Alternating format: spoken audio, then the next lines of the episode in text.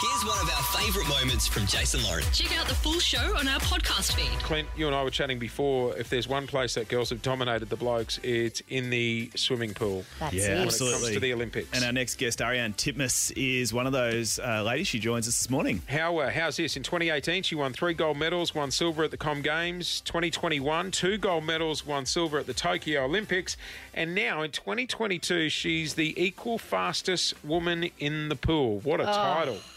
Ariane joins us this morning. Good morning to you.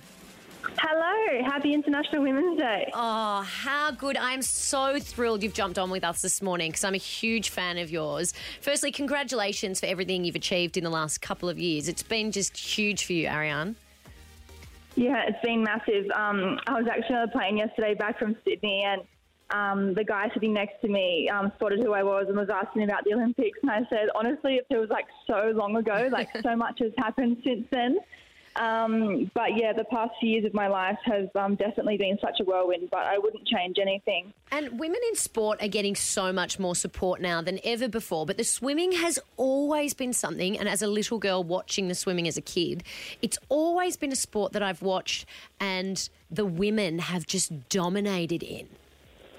Yeah, I mean, our girls on the team at the moment are incredible. The way that we performed at the Olympics, um, you know, especially Kaylee, Emma, and I, and um, it was just incredible. And I feel like we have such a strong team and such a strong group of girls that it's pretty hard to come um, between us and come over the top of us. Um, I'm pretty proud to be a part of that team. Um, it's a really amazing environment to be a part of.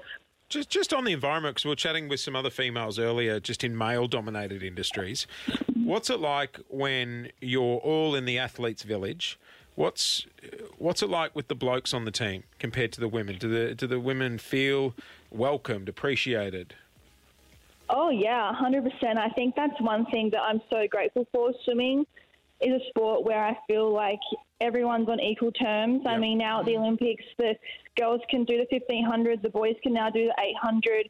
Um, it's equal prize money. Um, You know, everyone swims the same distances, same strokes, same funding. Yes. Um, So just on the prize money, because I know uh, governments hand out like you know uh, fees or money for if you win medals. The blokes and the women get the same amount, Yep, same amount at Right. World Championships, same amount, same amount for world records. right?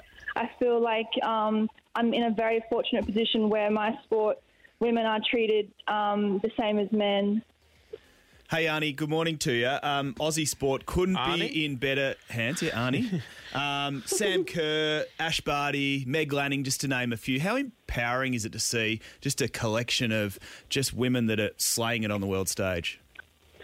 Well, the biggest thing I think of is what I was like back when I was a young girl looking up to role models, and I feel like we have the best crop of women to look up to at the moment. I mean, even just when you look through the list of how we performed at the Olympics, and Yeah. um, I think if you're a young girl now, you have such an amazing group of women to look up to, and I think that it'd be very easy for girls to, to dream of going to the Olympics and to win Olympic gold because, you know, we have such a standard in our country, which is incredible.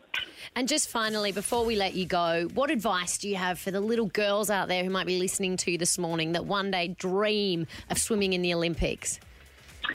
I think the biggest thing for me was I always set really huge goals, and sometimes people can tell you that you're not going to achieve them, or oh, that's silly to think that you can achieve that. And um, I always stuck to my guns and thought that I could do it. And I think that if you set your mind to it and you work as hard as you can, um, anything is impossible in this life. You know, I think that's the, the best thing to live by.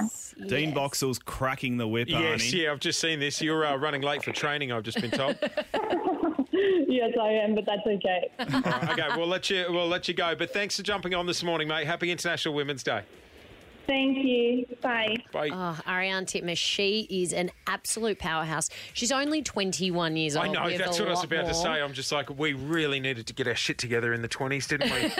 oh, my God. No, we have a lot more of hearing her name in the coming years, that's for sure. She gave uh, Katie Ledecky an absolute hiding in the pool, and it was beautiful to watch. Wasn't it? At 21, I was just slowly working my way through the flavours at Frostbites on Chapel Street. I did that. It was a gold medal award winning effort, let me tell you. Thanks for listening to the Jason Lauren podcast. For more great content, check them out on socials at Jason Lauren.